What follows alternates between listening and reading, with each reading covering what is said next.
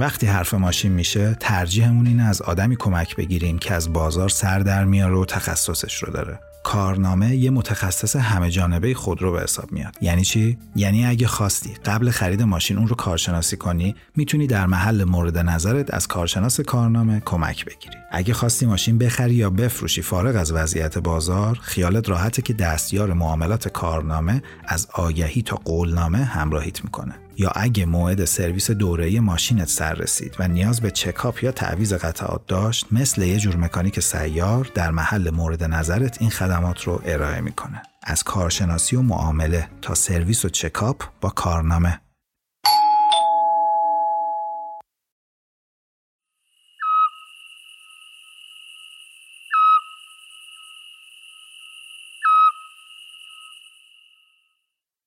یه روز گرم تابستونی که آفتاب با شدت تمام میتابید.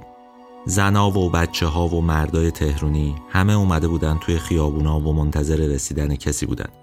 همشون چشمشون به دروازه های شهر بود. ساعت که بعد از ظهر یه دفعه جمعیت تماشاچی به حرکت در اومد. همه سرک میکشیدن و به همدیگه می‌گفتن که وارد شد وارد شد. صدای هلهله و هورای مردم با صدای تبل و شیپور پوشیده شده بود. توی این جوش و خروش و کف زدن ها و هلهله کشیدن ها یه دست سوار وارد شهر تهران شد. پیشا پیش این گروه جوون 27 ساله ای سوار اسب سفید آهسته آهسته حرکت می‌کرد. کلاه نمدی سفید بلندی به سرش بود. چشمای درشتش از آفتاب و گرد و خاک و خستگی مثل دو کاسه خون شده بود.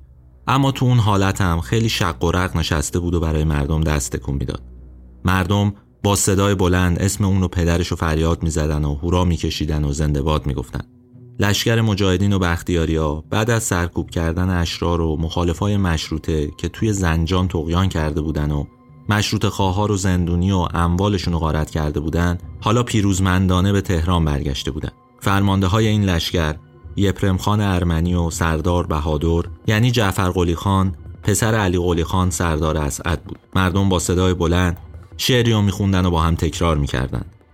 زیمن بختیاری بختیاری کرد به ایران که با شمشیر سردارش ز زنجان رانده شد شیطان.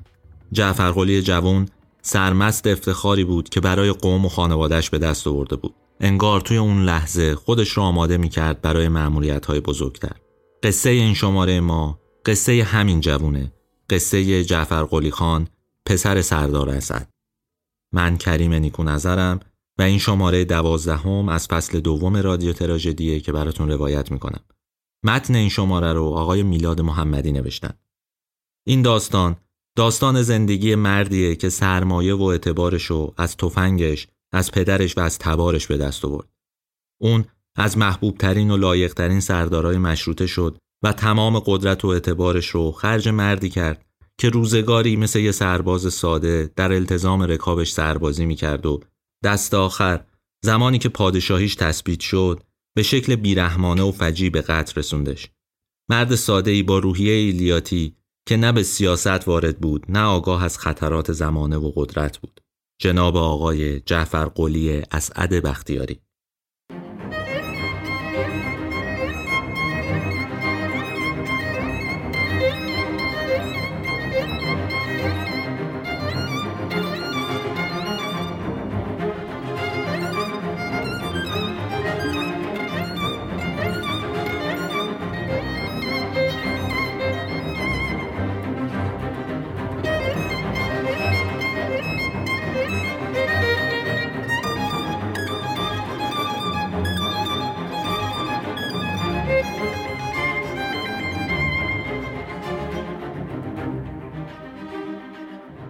برای معرفی بیشتر جعفر قلی خان مجبورم اول درباره پدرش صحبت کنم. درباره پدرش هم نمی‌تونم صحبت کنم مگر اینکه یه مرور کوتاهی روی پیشینه ایل بختیاری داشته باشم. البته که مجبورم خیلی خلاصه توضیح بدم همه چی رو اون بخشایی رو بگم که مربوط به قصه خودمونه. لورها از قدیمی ترین و پرجمعیت ترین اقوام ساکن ایران بودن که ریشه و سابقه شون حتی به قبل از ورود آریایی ها و به روایتی حتی به تمدن ایلام می‌رسه. یعنی از قدیمی ترین اقوام ایران که محل زندگیشون تو نیمه جنوبی زاگرس یعنی منطقه بزرگی از جنوب و غرب ایران بود. همینقدر توضیح میدم که لرها به دو گروه بزرگ لر بزرگ و لر کوچیک تقسیم میشن. لر کوچیک لرهایی هستند که تو مناطق شمالی تر زاگرس یعنی حوالی لرستان و همدان زندگی می‌کردن و لر بزرگ یا همون بختیاری ها تو مناطق وسیعی از خوزستان، چهارمحال و بختیاری، فارس و اصفهان به صورت عشایر بودن. این همون ایل بختیاریه که ماها می‌شناسیم. اونا تو دوران صفویه یکی از ارکان اصلی نظامی حکومت بودن. قدرتشون تو این دوران به حدی رسیده بود که بعد از حمله افغانا و سقوط سلسله صفویه اون زمانی که جنگ بین گروه های مختلف مثل افشاریه و زندیه و قاجاریه به وجود اومده بود بختیاری هم یکی از مدعیان اصلی حکومت بودن سوارای جنگجویی داشتن اتحاد ایلی منسجمی داشتن که بهشون قدرت زیادی می‌داد. اما به دلایل خیلی زیادی نتونستن تو این کشمکش قدرت به جای برسن. ولی با این حال همیشه یه قدرت نظامی قابل اعتنا بودن که یه ایلخان بزرگ اونا رو رهبری می‌کرد. نیروی نظامی این ایل اغلب اوقات در خدمت دولت مرکزی بود. مثلا اگه جنگ و نارومی تو مرزا اتفاق میافتاد این سوارها معمول می شدن برای مقابله با اون. در عوض این کار هم خودمختاری و قوانین خودشون رو داشتن. تونسته بودن از حکومت مرکزی سری امتیازات بگیرن. تو دوران قاجار و مشخصا توی دوره ناصرالدین شاه رئیس ایل بختیاری فردی میشه به نام حسین قلی خان ایلخانی. این آقای حسین قلی خان بعد از غلبه بر رقبای سختی که برای منصب ایلخانی داشتن تلاش می‌کردن موفق شد که ایلخان بشه قدرت خیلی زیادی داشت و توی تاریخ مشهوره که مقتدرترین و پرنفوذترین ایلخانی بوده که تا اون موقع ایل بختیاری به خودش دیده بود. اما همون زمان به خاطر همسایگی با اصفهان با حاکم اونجا دچار استکاک شده بود. شاید بدونید اون موقع زلل سلطان پسر بزرگ ناصرالدین شاه حاکم منطقه اصفهان بود. این آقای زلل سلطان یکی از آدمها و چهره های بسیار مهم دوره قاجاره. کسی بود که خیلی ها فکر می‌کردن شاید حتی پادشاه هم بشه. خیلی هم از بیرحمیهاش و استبدادش صحبت کردن تو تاریخ نوشتن. حسین قلی خان تو موارد زیادی جلوی زورگویی ها و خواسته های زلل سلطان ایستاده بود و قدرتش رو یه جوری تحت شعا قرار داده بود. یک کسی پیدا شده بود که نمیذاش تو منطقه بختیاری ها اونجایی که ایل بختیاری حضور داره بتونه زل سلطان کاری پیش ببره. به همین دلیل هم زل سلطان شروع کرد به پاپوش دوختن برای ایلخان بختیاری. موفق شد به هر ترتیبی که ممکنه مجوز سرکوبی حسین قلی خان رو از شاه بگیره. بعدم یه نقشه کشید. اون رو به بهانه تماشای رژه قشون دعوت کردش به اصفهان و بعد همونجا زندانیش کرد و بعد اون رو با یه قهوه مسموم به قتل رسون دو تا از پسراش یعنی اسفندیار خان پسر بزرگ ایلخان به همراه علی قلی خان پسر سومش که همراه با ایلخان رفته بودن به اصفهان هم زندانی کرد مدتها توی زندان نگهش داشت. یه نکته هم همینجا بگم که جالبه حالا تو تاریخ احتمالا خونده باشید. این حسین قلی خان دختری داشت به اسم مریم که به بیبی بی مریم بختیاری یا سردار مریم مشهوره. خان قلعه خودش بود بیبی مریم. تو دلاوری و جنگاوری هم چیزی از برادراش کم نداشت. تحصیل کرده و سیاستمدار بود. تو ماجرای مشروط هم خیلی آدم مهمیه. خودش می‌تونه واقعا قصه یک شماره رادیو تراژدی باشه. بگذاریم این رو فقط گفتم برای اینکه یه اطلاعات جانبی داشته باشید. بدونید که نسب بیبی بی مریم به کی برمیگرده و نسبت آدم ها چجوریه تو این قصه. این دو پسر مدت زیادی رو تو زندان میمونن تا اینکه اتابک میشه صدر اعظم ناصرالدین شاه. بالاخره می‌دونست اینا ایل قوی هستن خاندان پرقدرتی هستن صاحب نفوذن و شاید اتابک می‌خواست از این طریق هم به قدرت خودش اضافه کنه هم یه جوری جلوی زل سلطان در بیاد و اون رو محدود کنه. به همین دلیل هم دستور میده که اسفندیار و علی قلی خان رو آزاد کنن. بعدم یه سری پاداش ها و مزایا براشون در نظر می‌گیره. مثلا به اسفندیار که برادر بزرگتر بود لقب سردار اسعد میده اونو رئیس ایل بختیاری می‌کنه و خیلی هم ازش حمایت می‌کنه. علی قلی خان رو هم به تهران میاره فرمانده یه دسته پنجاه نفره سوار بختیاری می‌کنه که به عنوان محافظین شاه همیشه همراه شاه باشن. یه جورایی این حضور علی قلی خان توی تهران گروگانگیری هم به حساب میومد در واقع اونا خیالشون راحت بود که یکی از چهره های مهم ایل بختیاری کنارشونه. اگه یه موقعی شورش بکنن توقیان بکنن اتفاقی بیفته می‌تونن که سراغ این برادر برن و تکلیفشون رو با اون روشن کنن. علی قلی یه تفاوتایی هم با بقیه بچه های ایلخان بزرگ داشت. میگن که خیلی باهوش و با استعداد بود و به همین دلیل هم بیشتر مورد توجه پدرش بوده. از همون دوران کودکی هم براش های خصوصی گرفته بودن. معلم فارسی و عربی و فرانسه داشت با علم و ادبیات روز جهانم آشنا بود. همین ویژگی هم باعث شده بود که تو تهران مورد توجه افراد مختلف قرار بگیره. علی قلی کم کم بین رجال و بزرگان و شاهزاده ها مطرح میشه. باهاشون شروع می‌کنه به رفت و آمد و آشنایی پیدا کردن. به خصوص چون زبان فرانسه هم بلد بود. به تمدن مدرن و دنیای غرب هم علاقه من بود. با سفرا و اروپایی های ساکن تهران هم دمخور میشه. بعد از اینکه برادرش فوت می‌کنه یعنی اسفندیار خان از دنیا میره لقب سردار اسعد رو به همین علی قلی خان میدن. اون میشه سردار اسعد دوم. اما ایلخانی رو به نجف قلی خان میدن برادر بزرگترش که لقب سمسام السلطنه داشت. بگذریم من اینا رو خیلی سریع گفتم برای اینکه شخصیت های حاشیه‌ای کنار برم و برسیم به قصه اصلی. ولی بدونید که ماجرا چجوری اتفاق افتاد. زمان مظفرالدین شاه به دستور عطابک امتیاز راهسازی بین اصفهان و اهواز به سردار اسد اعطا میشه. اونم برمیگرده به زادگاهش تا امور رو دست بگیره و بتونه کارها رو انجام بده. این دوره دوره مهمیه. چون انگلیسا توی مسجد سلیمون به نفت رسیده بودند و مسجد سلیمون هم جزو قلمرو ها بود.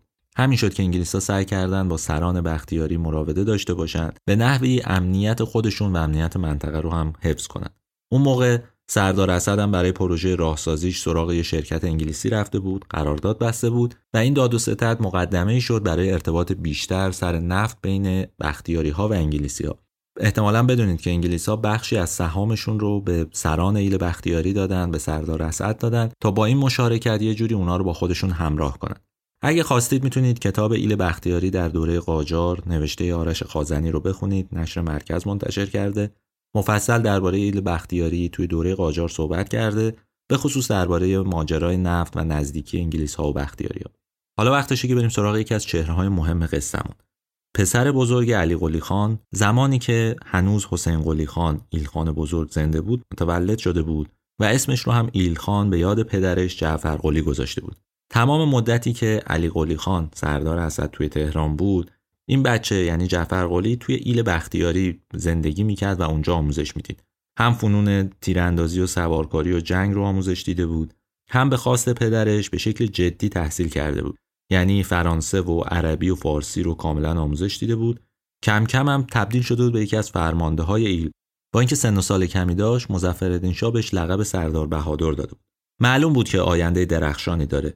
هم به پشتوانه ایلی که درش حضور داشت هم به پشتوانه پدرش و هم اینکه خودش آدم کاملا با جربوزه بود و توانا بود آموزش دیده بود برای اینکه رشد بکنه.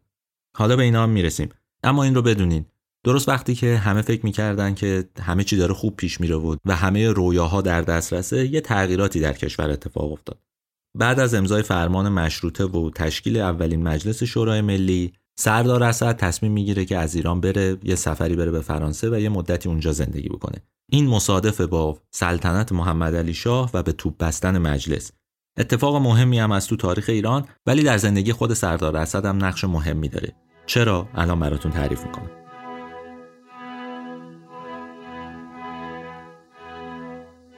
مر جنگ جنگ. خدا دونه جنگ تو فنگ مر زور مر زور خدا دونه دورس ناجوره مر اوگی مر اوگی خدا دونه جنگ فرناگی مر اوگی مر اوگی خدا دونه جنگ فرناگی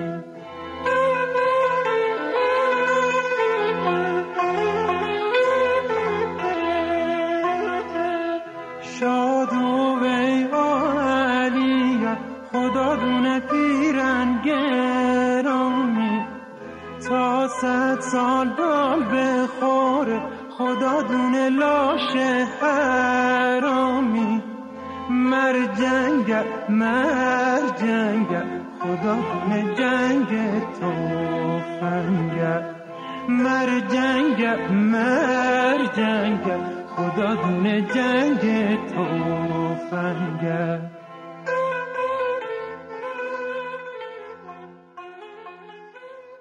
سردار اسعد توی پاریس زندگی خوب و مجللی داشت. خیلی هم به فرهنگ و تمدن اونها علاقه نشون می‌داد. مطالعات زیادی هم می‌کرد. آثار مهم ادبیات فرانسه رو خونده بود. حتی بعضیاشون رو ترجمه کرده بود. یه پاتوقی هم سردار اسد داشت توی پاریس. یه کافه بود که مدام اونجا می‌رفت. کافه‌ای به اسم کافه دولاپه که بیشتر ایرانی های مقیم پاریس رو اونجا جمع می‌کرد. یه جمله معروفی هم داشت. می‌گفت که آدم یا باید تو فرنگستان زندگی کنه یا تو کوههای بختیاری اون زمان موقعی که محمد علی شاه مجلس رو به توپ بست و خیلی از مشروط خواه مجبور شده بودن که فرار بکنن و اینها گروه زیادیشون اومده بودن به اروپا. بخشیشون اومده بودن به پاریس و انجمنی تشکیل داده بودن برای ترویج مشروطه و آزادی در ایران.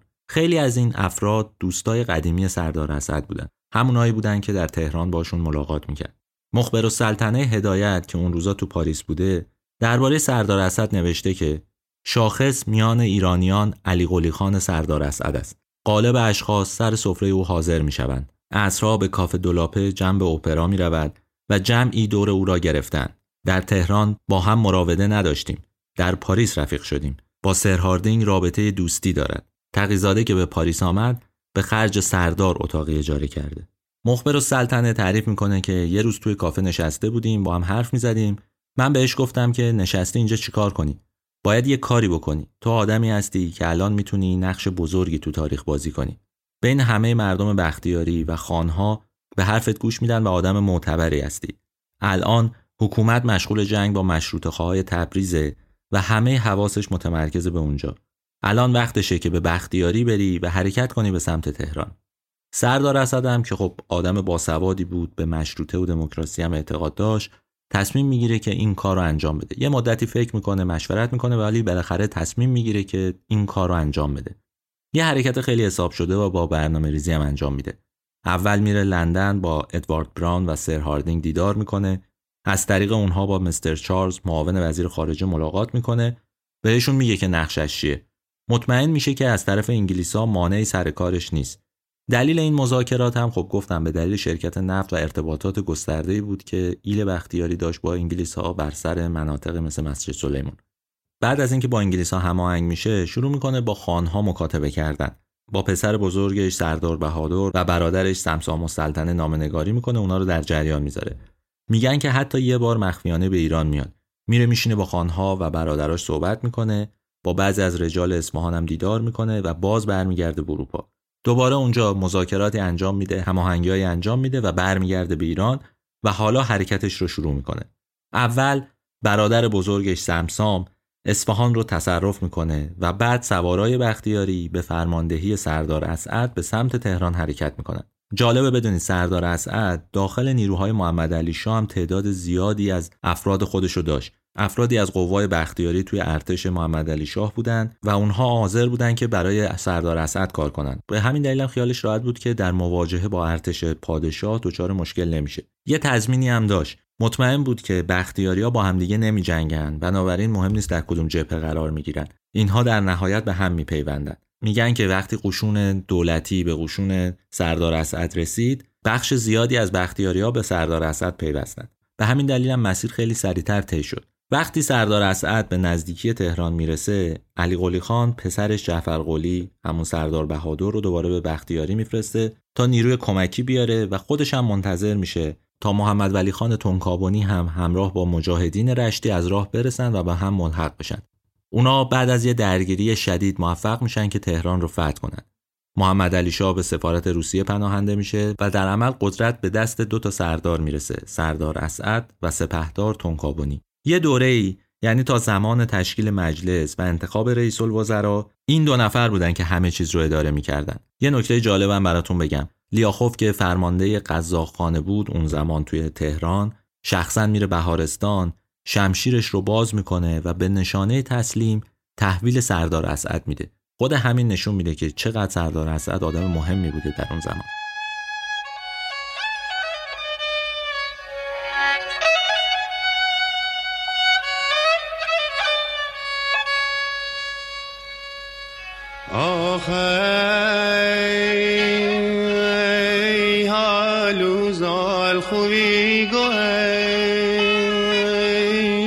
بگیرین گوش.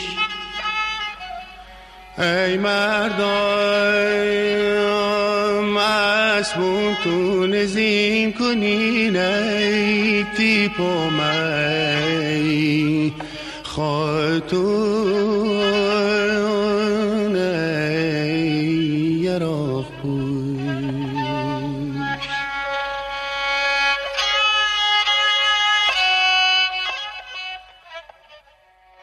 روز بعد از اینه که سردار بهادر با سوارای بختیاری به تهران می‌رسن و از همون لحظه هم سردار بهادر یکی از مسئولین برقراری نظم و امنیت تو پایتخت میشه. سردار بهادر تا زمانی که مجلس راه افتاد و شورای تشکیل شد برای اداره امور مسئول امنیت داخل تهران بود.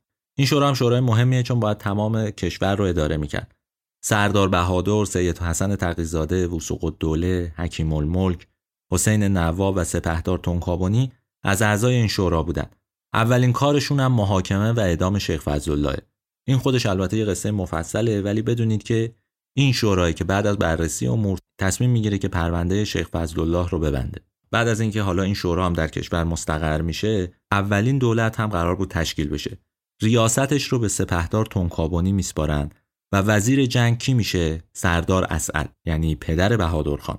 حالا حسابشو بکنید. کشور درگیر چند جور کشمکشه. توی پایتخت تازه دولتی مستقر شده. بعضی جا هنوز رنگ آرامش رو ندیدن. هنوز قوا نتونستن تقسیم بشن بتونن کار خودشون رو جلو ببرن و اینها. خبر می‌رسه که ملا قربان علی که یکی از آخوندهای متحجر و مخالف مشروطه بود و توی زنجان هم خیلی نفوذ داشت شورش کرده. این آقای ملا قربان علی حاکم مشروطه خواه زنجان و خانوادهش رو کشته بود. کنترل شهر رو هم به دست گرفته بود. میگن که نیروهای ملا قربان علی به شکل بیرحمانه شروع به دستگیر کردن و کشتن مشروط خواهان کرده بودند. همون زمان سردار اسعد یپرم خان ارمنی و سردار بهادر پسرش رو معمول می‌کنه که برای جنگ به زنجان برن. یپرم خان فرمانده 150 مجاهد و سردار بهادر فرمانده 300 سوار بختیاری بود. اونا میرن سمت زنجان بعد از چند ساعت جنگ شهر رو تصرف می‌کنن. ملا قربان علی هم دستگیر می‌کنن و تحویل میدن تا ببینن که باش چیکار باید بکنن. توی همین ایام خبر می‌رسه که رحیم خان رئیس طایفه چلبیانلو هم در طرفداری از محمد علی شاه تو شمال غرب کشور شورش کرده. اون همه سران اشایر شاه سبن رو با هم متحد کرده بود بخش بزرگی از آذربایجان و همینطور اردبیل رو هم تصرف کرده بود. توی این ایام مخبر السلطنه هدایت حاکم تبریز بود. مخبر السلطنه از ستارخان خواسته بود که بیاد برای کمک اما ستارخان تو جنگ با شاه ها شکست خورده بود و فرار کرده بود. دولت مرکزی دوباره به سردار بهادر و یپرم خان مأموریت میده تا برن برای مقابله با این دسته. این زوج انگار کارشون جواب داده بود. دوتایی از عهده جنگ ها برمی اومدن این بار به جز مجاهدین و بختیاری ها یه دسته قزاق هم بهشون اضافه شده بود که همراه قشون حکومتی برای مقابله با رحیم خان رئیس طایفه چلبیاندو آزم اونجا بشن. یکی از این قزاق ها مردی بود به اسم رضا ماکسیم که مسئولیت مسلسل انگلیسی ماکسیم رو بر عهده داشت. بعدها این شخص مشهور شد به رضاخان میرپنج. آغاز آشنایی سردار بهادر و رضاخان بود. حالا باید بدونید که این زوج برنده یعنی یپرم خان و سردار بهادر دوباره موفق میشن که شورشی ها رو شکست بدن اردبیل رو آزاد کنن و سران یاقی رو دستگیر کنن و به تهران بیارن. وقتی که سردار بهادر آذربایجان بود یه اتفاق دیگه هم میفته مخبر السلطنه از دست ستارخان و باقرخان و مجاهدین مسلحشون شکایت می‌کنه به سردار بهادر. میگه این گروه ها اجازه نمیدن که شهر در آرامش به سر ببره. اگه میشه با پدر سردار اسعد که وزیر جنگ صحبت کن دستوری بده که این دو نفر این دو سردار برن به تهران تا بتونیم ما شهر رو اداره بکنیم. سردار بهادر هم با سردار اسعد مکاتبه می‌کنه و در نتیجه این مکاتبات تلگرافهایی از سردار اسعد وزیر جنگ الملک نایب السلطنه و مستشار الدوله رئیس مجلس به دست ستارخان و باقرخان می‌رسه. توی این پیام ها با احترام ازشون خواسته شده بود که این دوتا سردار به تهران بیاد اونا موافقت می‌کنن و سمت تهران حرکت می‌کنن. میگن که توی راه با استقبال وسیع مواجه میشن. توی تهران هم به شدت مورد توجه قرار می‌گیرن. گروه های مختلف مردم و سیاسیون خوش آمد میگن بهشون. توی مجلس هم به عنوان سردار ملی و سالار ملی ازشون تجلیل میشه. بهشون عنوانهای تازه میدن. ستارخان اون زمان تو پارک عطابک مستقر میشه و باقرخان توی اشرت آباد. حالا باید حواسمون باشه که پایتخت هنوز اوضاع روبراهی نداره. علاوه بر اینکه بعضی از احزاب معتقدن که این مشروطه ای که الان وجود داره اون چیزی نیست که ما فکر می‌کردیم و معتقد بودن که باید نیروهای جدیدی سر کار بیان. یعنی اختلاف سیاسی بالا گرفته بود. توی شهرم بخشی از گروه مجاهدینی که توی این ایام جنگیده بودن و حالا شهر رو گرفته بودن با همدیگه درگیر شده بودن. فکر می‌کردن که سهم بیشتری از حکومت یا سهم بیشتری از مواهب باید داشته باشن. تو همون روزاست که سید عبدالله بهبانی تو خونش به قتل می‌رسه. عدهای مجاهدای تندرو تبریزی رو مسبب اون قتل می‌دونستن اعتراضات بالا می‌گیره حتی زن این می‌رفت که درگیری های قومی به وجود بیاد دلیلش هم این بود که مبارزین دوره مشروطه هنوز سلاحاشون رو زمین نذاشته بودن و مدام با هم درگیر می شدن. همین شد که نخست وزیر وقت یعنی مستوفی الممالک یه لایحه‌ای رو می‌بره به مجلس برای خلع سلاح مجاهدین. بحثای زیادی به وجود میاد. در آخر هم خانهای ایل بختیاری و افرادی مثل ستارخان و باقرخان قبول می‌کنن که اسلحه هاشون رو زمین بذارن و در ازاش یه وجهی رو که توافق می‌کنن با دولت دریافت کنن. ولی بعدش دولت تصمیم می‌گیره که عده‌ای از بختیاری ها همچنان مسلح بمونن و به عنوان برقراری نظم به خدمت دولت در بیان. حالا شاید اینجا یه جوری رانت سردار اسد بوده ولی به هر حال تصمیم بود که دولت گرفته بود. برای این موضوع البته دو تا دلیل عمده هم که توی کتابای تاریخی ذکر کردن. یکی میگن که خب نفوذ بختیاری تو قدرت زیاد بود برای همین اونجا تونستن که گروهی رو استخدام بکنن. یه دلیل دیگه هم میارن میگن که نیروهای قزاق که تحت نفوذ روس ها بود زیاد بودن در تهران. برای اینکه بتونن یه توازن قوای نظامی به وجود بیارن یه مقداری از مبارزین بختیاری اضافه شدن به نیروهای دولتی. اما همین کار باعث بدبینی ستارخان شد. اون در برابر خلع سلاح مقاومت کرد و بهانه آورد که مبلغ پیشنهادی دولت کمه و ما حاضر نیستیم اسلحه‌مون رو تحویل بدیم. وقتی این حرف و ستارخان می‌زنه یه سری افراد مغرضم آتش بیار معرکه میشن سعی می‌کنن بدبینی ها رو گسترده کنن. هم پیش دولت و هم پیش ستارخان یه گروهی هم البته سعی می‌کنن واسطه بشن. مثلا نماینده های تبریز میرن دیدن ستارخان سعی می‌کنن رازیش کنن. ولی واقعیتش اینه که هیچ کدوم از اینا نتیجه نمیده. همینجاست که مأموریت مهم دیگه سردار بهادر پیش میاد. این بار هم دولت دوباره به سردار بهادر و یپرم خان دستور میده که به پارک عطابک برن و ستارخان رو خلع سلاح کنن. اونا هم میرن و پارک عطابک رو محاصره می‌کنن. میگن که اول یه سری پیام ها رد و بدل میشه. قشون دولتی از نیروهای ستارخان می‌خواد که تسلیم بشن جلوی درگیری رو بگیرن اما ستارخان و نیروهاش راضی نمیشن. بالاخره هم درگیری مسلحانه پیش میاد. تعداد زیادی از دو طرف کشته و زخمی میشن. ستارخان هم توی همین نبرده که زخمی میشه. در نهایت مجاهدین تسلیم میشن و نیروهای سردار بهادر و یپرم خان می‌تونن که پارک عطابک رو اشغال کنن. این درگیری دامنش هم گسترده تر میشه یعنی باقر خان هم اسلحه‌اش رو تحویل نمی‌داد. به همین دلیل هم سردار بهادر با اون درگیر میشه حتی میگن کشیده هم به گوش باقر خان می‌زنه و تفنگ رو به زور از دستش در میاره. اما گفتم ستار خان توی این درگیری ها آسیب دیده بود زخمی شده بود. سردار بهادر بعد از اینکه قائله تمام میشه ستارخان رو بر میداره و به خونه اموج سمسام و سلطنه می‌بره.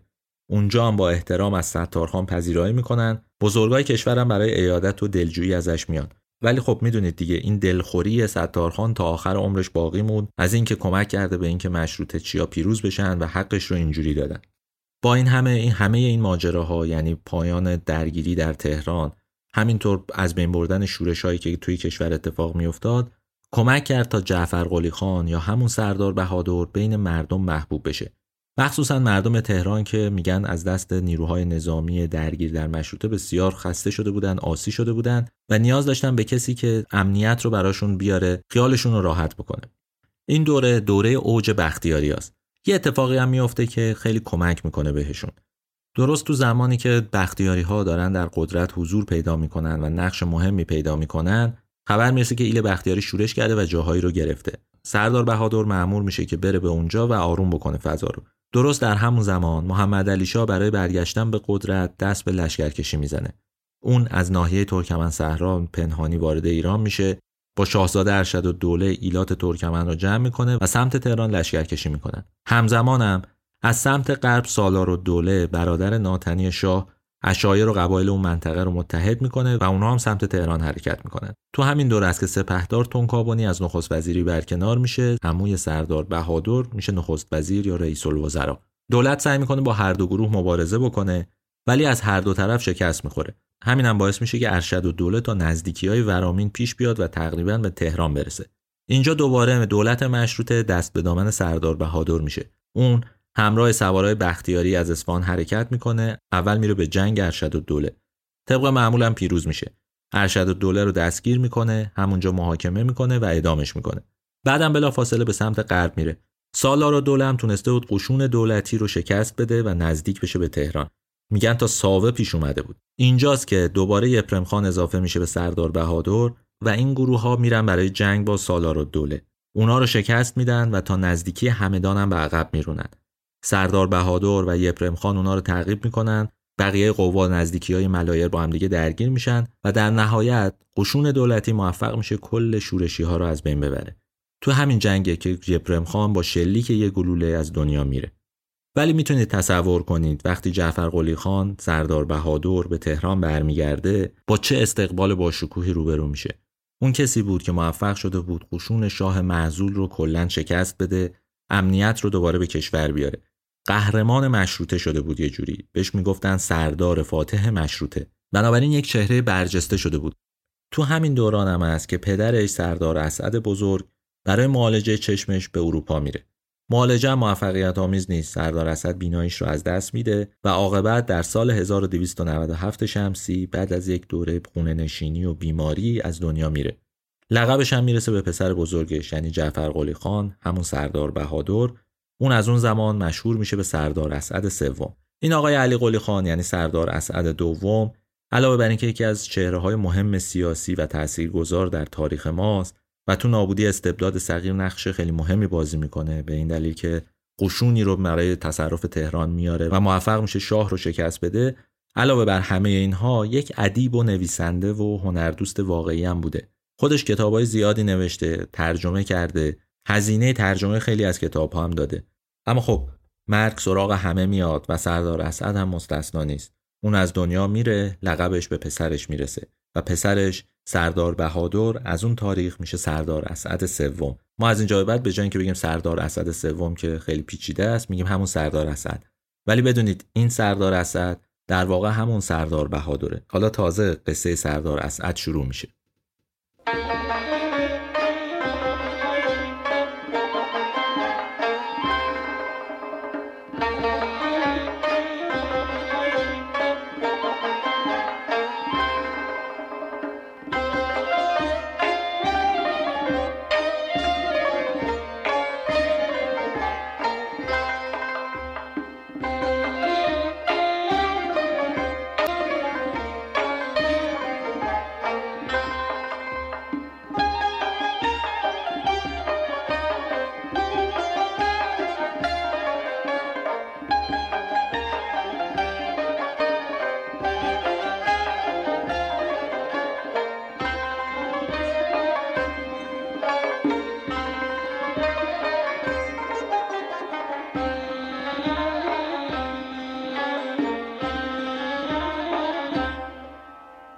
سالی مدام درگیر جنگ ها و نبرد ها و شورش بود که تو کشور اتفاق میافتاد. اما بعد از استقرار نسبی حکومت مشروطه بهش پیشنهاد میشه که بره کرمان و حاکم کرمان بشه. خیلی هم اتفاق عجیبی نیست. بیشتر مناسب حکومت توی اون دوران به بختیاری ها سپرده شده بود. حکام بیشتر ولایات از خانهای بختیاری بودن. مثلا یزد، اصفهان، خوزستان، خراسان و حتی بلوچستان حاکم بختیاری داشتن. اکثرشون هم عمو و عموزاده های سردار اسد بودن. واقعیتش اینه اغلب مردم خیلی دل خوشی از این حکومت ها نداشتن. نه اینکه اینا آدمای بدی بودن ولی این افراد افراد بی تجربه بودن بیشتر به خاطر سوابق جنگاوری و خدماتشون به مشروطه این جایگاه رو به دست آورده بودن. در واقع تجربه مدیریتی نداشتن. هر جا هم می‌رفتن تعداد زیادی از سوارای بختیاری رو با خودشون میبردن که همین مایه دردسر می‌شد به هر حال برای مردم شهرها. اما همونطور که قبلا هم گفتم علی قلی خان و جعفر قلی خان با بقیه متفاوت بودند یعنی سردار اسد دوم و سردار اسد سوم. هم با سواد بودند هم دنیا دیده. می‌دونستند مشروطه چیه چه اهدافی داره و یه حاکم مشروطه چی کار باید بکنه و چه ویژگیهایی باید داشته باشه. درسته که خود جعفر قلی خان هم روحیه ایلیاتی داشت تو ایل بزرگ شده بود بیشتر عمرش هم روی زین اسب گذشته بود و توی جنگ ولی بالاخره پسر علی قلی خان بود خوب آموزش دیده بود در تهران مراوده زیادی با روشنفکرها یا منورالفکرها داشت افراد زیادی رو دیده بود آماده شده بود برای این کار. در واقع مشروط خواه بودن نهادینه شده بود در وجودش. خودش رو پاسدار مشروطه می‌دونست و سعی می‌کرد اصولی رو در حکمرانیش مراعات کنه. من چند نمونه از این رعایت اصول رو براتون میگم فقط برای اینکه فضا دستتون بیاد و اینکه بدونید با چه آدمی روبرو هستین. اون زمان یه قانون نانوشته ولی معمول وجود داشت که حکومت از کاروانها و در کل از رهگذرایی که از راه های یه ولایت عبور می‌کردن باج می‌گرفت. مبلغ این رو می‌گرفت در ازای تأمین امنیتشون بعد بهشون اجازه عبور می‌داد. خیلی هم عادی بود این ماجرا. خیلی کسی اعتراض نمی‌کرد. این پول هم بین صاحب منصبا تقسیم می‌شد یه جوری درآمد اصلیشون بود. ولی وقتی سردار اسعد به کرمان رسید و حاکم کرمان شد به سرعت جلوی این کارو گرفت گفت که دولت به شما نیروها حقوق و مواجب میده و این وظیفه شماست که این کار رو انجام بدید. یعنی شما موظفید از جاده ها مراقبت کنید و امنیتش آدم ها رو تأمین بکنید. پس حق ندارید هم از مردم پول بگیرید. اطلاعیه چاپ کرد و به چهار گوشه کرمان فرستاد و گرفتن باج رو قدغن کرد. طبیعیه که خیلی از صاحب منصبایی که تو کرمان بودن با این اقدام در واقع براشفته شدن و خیلی ناراحت شدن. بخش عمده از درآمدشون از دست رفته بود. ولی واقعیتش اینه که از طرف دیگه جرأت هم نمی‌کردن که چیزی بگن. سردار اسعد آدمی نبود که بشه باش در افتاد. یه نمونه دیگه هم این بود که یکی از متنفذین کرمان به اسم نورالله خان فوت می‌کنه و دیویست هزار تومن از اموالش رو وقف می‌کنه.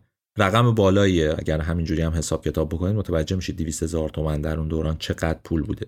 ورثه مرحوم جمع میشن و به هر دری می‌زنن که این وقفنامه رو باطل کنن. به هر حال این ثروت رو یه جوری بین خودشون تقسیم کنن. حتی میگن که به یه سری آدم های با نفوذ شهر مثل نماینده ها هم رشوه سنگینی میدن. از جمله به میرزا مرتزا کرمانی که نماینده کرمان تو مجلس بود. به خود سردار اسد هم پیشنهاد رشوه بالایی می‌کنن. اما سردار نه فقط قبول نمی‌کنه که سفت و سخت جلوشون وای میسته و وقت رو کامل اجرا می‌کنه. این کارش باعث میشه که دشمنهای جدیدی پیدا بکنه. از جمله میرزا مرتزا تو صحن مجلس و پیش نخست وزیر تا می‌تونه بدگویی سردار اسد رو می‌کنه و به هزار چیز متهمش می‌کنه. از جمله اینکه رشوه بگیره و اهل فساد هزار جور زد و بند می‌کنه نمی‌دونم فقط اهالی ایل خودش رو تحویل می‌گیره و اینجور چیزا. تمام سعیش رو می‌کنه تا سردار رو از حکومت کرمان برکنار کنه. ولی از اونجایی که تقریبا همه چهره های مهم تهران چهره های مهم سیاسی و نماینده های مجلس و دولتی ها سردار اسعد رو خوب میشناختن سابقش رو خوب می‌دونستن هیچ اتفاقی براش نمیفته و اون سفت و سخت سر جاش باقی میمونه. یه اتفاق دیگه هم تو اون زمان میفته که خیلی اتفاق بحث انگیزی بود. زمانی که آقای سردار اسد تو کرمان بود عده‌ای ظاهرا برای دزدی شبانه به خونه یه خانواده ارمنی میرن. موقعی که وارد میشن درگیری پیش میاد پسر جوون این خانواده ارمنی به شکل فجیعی به قتل می‌رسه. حکومت پیگیر ماجرا میشه و موفق میشه پنج نفر از افرادی که تو این واقعه دست داشتن رو دستگیر کنن.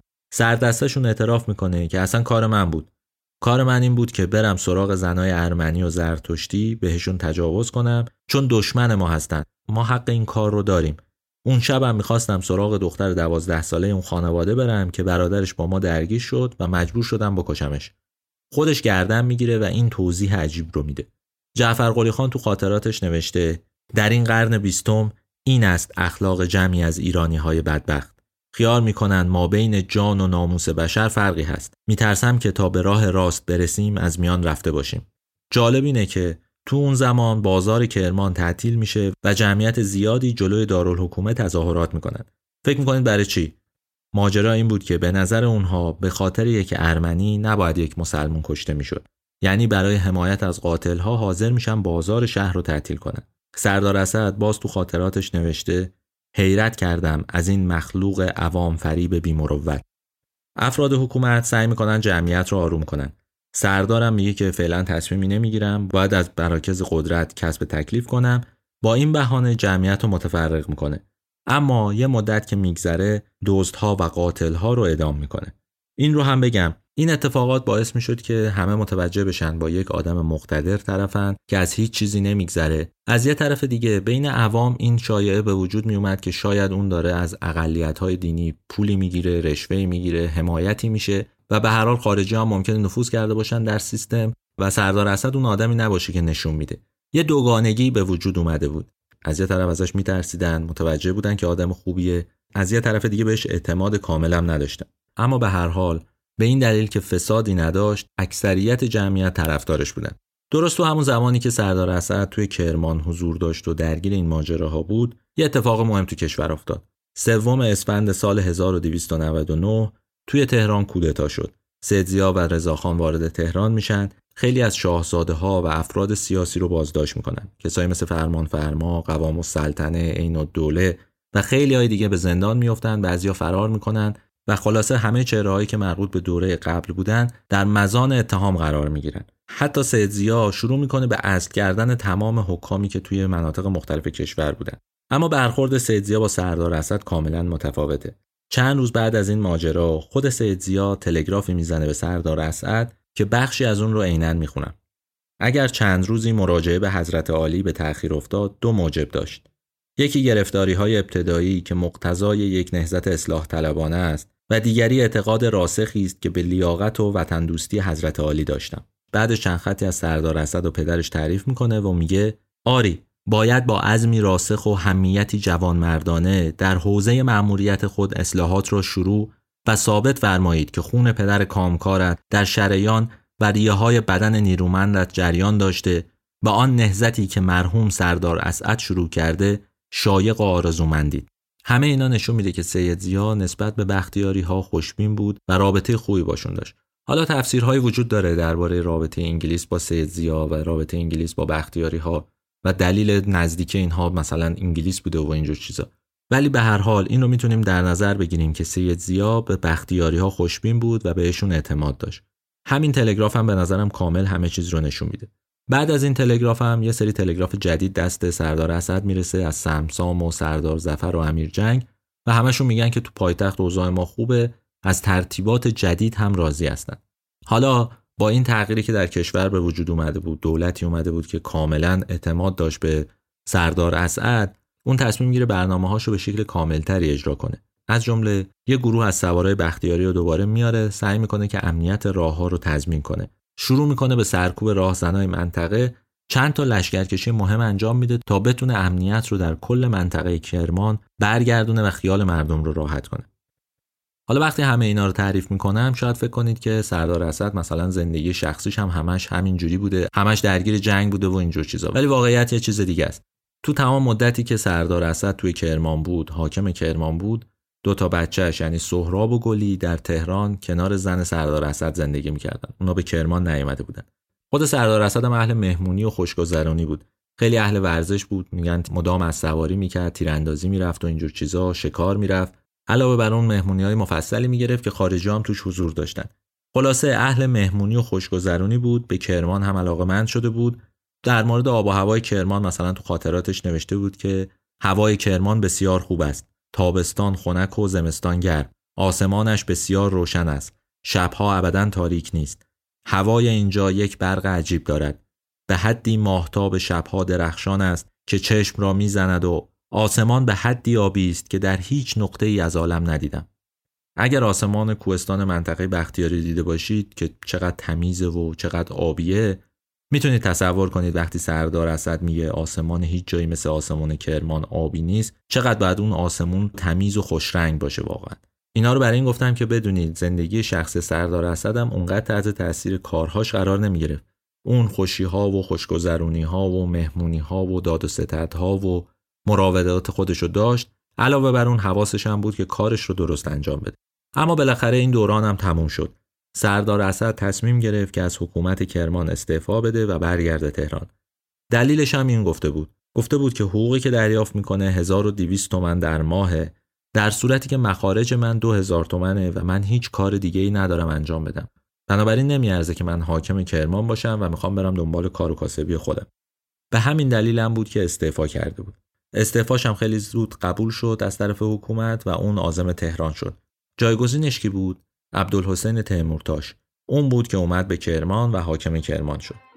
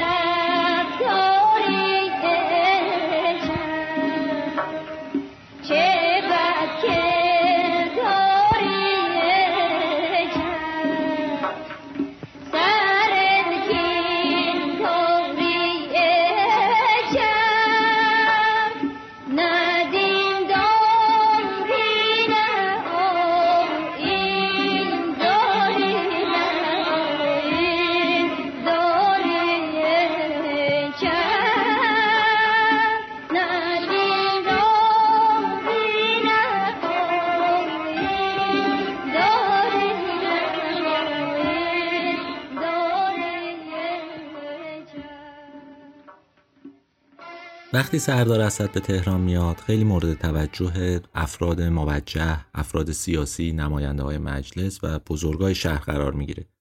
مهمتر از همه هم مورد توجه و لطف زیاد وزیر جنگ یعنی سردار سپه قرار می‌گیره. گفتم از قبل رضاخان رو میشناخت اون زمانی که عازم شده بود به همراه ابراهیم خان برای یک نبردی رضاخان جزو نیروهاش بود و حالا رضاخان شده بود وزیر جنگ سردار اسد هم حاکمی بود که اومده بود به تهران و اونجا مستقر بشه. روابط خوبی با هم دیگه داشتن. حتی روابطشون خانوادگی هم شده بود. اینجا این نکته رو بگم که شاید بد نباشه بدونید. سردار اسد وقتی به تهران اومد یه مدتی اینجا زندگی کرد تصمیم گرفت که تجدید فراش کنه زن دوم بگیره. رفت خواستگاری خانم عزت السلطنه دختر دوله و بعد از جلب نظر اون با هم دیگه ازدواج کردن. این زوج صاحب یه بچه هم شدن یه دختر که البته چند روز بیشتر زنده نموند و فوت شد. ولی به هر حال سردار اسد برای بار دوم تو تهران ازدواج کرد. این رو همینجوری تو پرانتز گفتم. ماجرای اصلی این بود که سردار سپه خیلی مایل بود سردار اسد والی خراسان بشه حاکم خراسان بشه. خود سردار خیلی مایل به این کار نبود. تو خاطراتش نوشته بود که کار در ایران امروز برای سه قسم از مردم ممکن است. اول توسط خارجه که روس و انگلیس باشد. دوم پول بدهد و سیوم داخل دستبندی باشد. بنده هیچ کدام از این سه قسم نیستم. همین جمله ها نشون میده که اون سعی می‌کرد به هر حال یه مقداری استقلال خودش رو حفظ کنه.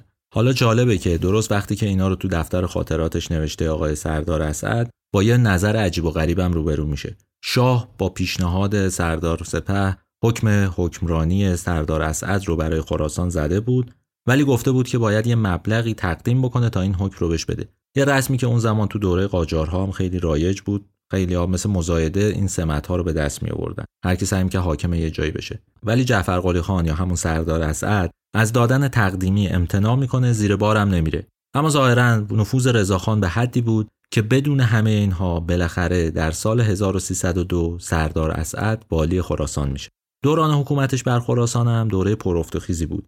دو تا زلزله بزرگ یکی تو تربت هیدریه و یکی توی بجنورد اتفاق افتاد و خرابی های زیادی به بار آورد. سردار اسد مجبور بود به همه مردم اونجا رسیدگی بکنه. یه اتفاق دیگه هم افتاد. روزها آب رو روی لطف آباد بسته بودن و باعث بیابی و تشنگی منطقه وسیعی شده بودن توی اون ناحیه. لطف آباد تو منطقه شمال غربی خراسانه و الان هم مرز با ترکمنستان. سردار اسد به هر دری زد تا بتونه مشکل رو حل کنه. در آخرم با مذاکره و گفتگو موفق میشه بعد از 20 روز آب رو باز کنه و اون منطقه رو از تشنگی نجات بده. وقتی که سردار اسد درگیر این مسائل اجتماعی و درگیری های مختلف در سطح خراسان هست توی کشور وضعیت یه جور دیگه ای داره اتفاق میفته توی تهران یه گروه از منورالفکرها و نماینده ها فکر می‌کنن که دیگه با این شاه نمیشه کار کرد. شاهی که همش در سفر پول می‌گیره از آدما دنبال خوشگذرونی و اینها. باید کاری کرد که امور اصلاح بشه. اختلافات خیلی زیاد شده بود ولی هنوز اون قدرت جامع به وجود نیامده بود که تصمیم بگیرن سلطنت رو عوض بکنن. تو این دورانه که سردار سپه میشه نخست وزیر و همه سعی می‌کنن با تکیه بر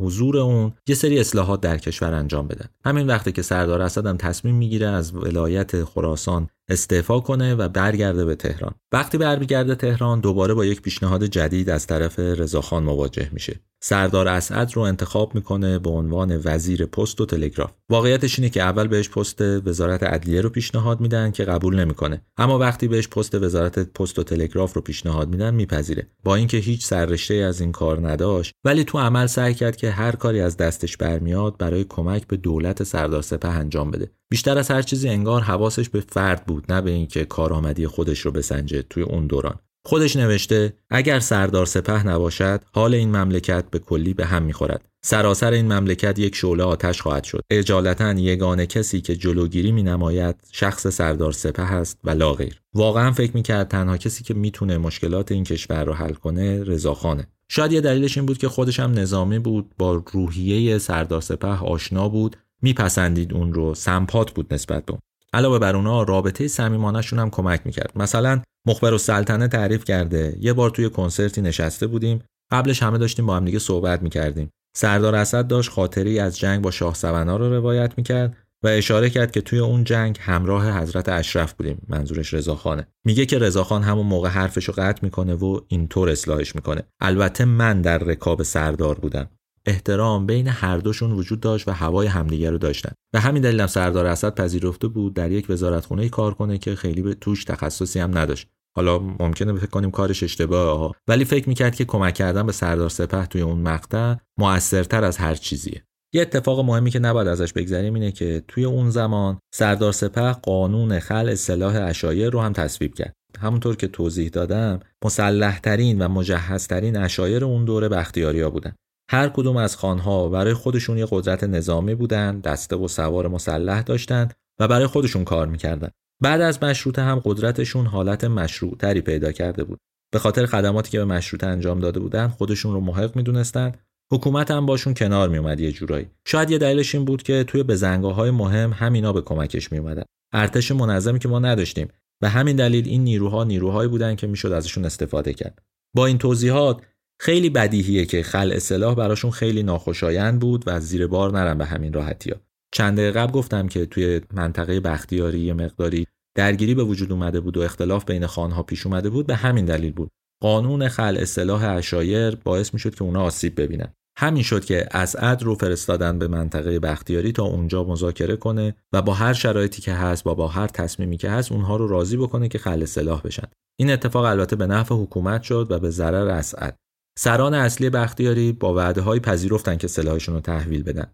ولی خیلی از بختیاری ها این اقدام اسعد رو نوعی خیانت به خانواده و قوم خودش می‌دونستند و می‌گفتند که آلت دست دولت شده تا قدرت بختیاری ها رو از بین ببره. البته واقعا قصد خیانتی در کار نبوده ولی به هر حال این تصور در ذهن همه به وجود اومده بود. علیرغم همه این ضررهایی که بود و اتفاقایی که به چشم دید سردار اسد و نااطمینانی و بیاطمینانی که در ایل بختیاری دید نسبت به خودش سردار اسد وفادار مون به رضاخان همراه اون عازم یک سفر طولانی شد. البته توی این سفر سردار سپه خودش هم بود یعنی شخص نخست وزیرم عازم این سفر شد. همراه هم به فارس رفتن بعد رفتن بوشهر بعد رفتن اهواز. شیخ ازل رو که مدتی بود اونجا یاقی شده بود رو وادار به تسلیم کردن گرفتنش و آوردنش به تهران. کل اون منطقه رو که آروم کردن تازه نوبت غرب ایران شد رفتن کرمانشاه و اینجور جاها بعد اومدن به تهران. حالا همه اینا رو گفتم برای اینکه بدونید اون توی ساختار حکومت جدید چه نقش مهمی داشته و چقدر مورد اعتماد توی همین دوران قدرت سردار سپه به اوج خودش می‌رسه. اول بحث جمهوری رو مطرح می‌کنه بعد دعواهای مدرس و اقلیت مجلس با اکثریت طرفدار رضاخان پیش میاد و خلاصه داستان جمهوری به نتیجه نمی‌رسه. به عقیده مخبر و سلطنه هدایت تیمورتاش سردار اسعد و تدیون از سینه زنان پای علم جمهوریت و تغییر سلطنت بودند. همین نشون میده که اون زمان چه تلاشی می‌شد برای اینکه سردار سپه از مقام رئیس الوزرایی به یک مقام بالاتر برسه. بالاخره این گروه موفق شد یه تغییر اساسی ایجاد کنند. قصهش رو تو شماره داور براتون تعریف کردم که چه فرایندی طی شد تا قانون اساسی تغییر بکنه و شرایط برای تغییر سلطنت هم پیش بیاد. اینجاست که رضاخان به مقام سلطنت می‌رسه و آروم آروم همه چیز تغییر می‌کنه. دست کم برای سردار اسعد همه چیز تغییر می‌کنه.